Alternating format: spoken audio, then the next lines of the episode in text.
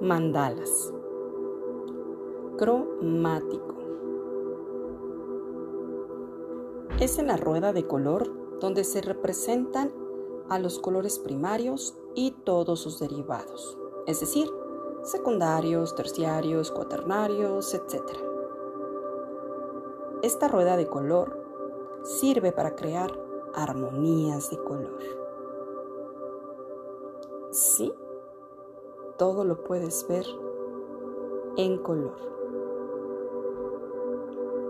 Yo soy tu amiga Annie Giron. Gracias, gracias, gracias.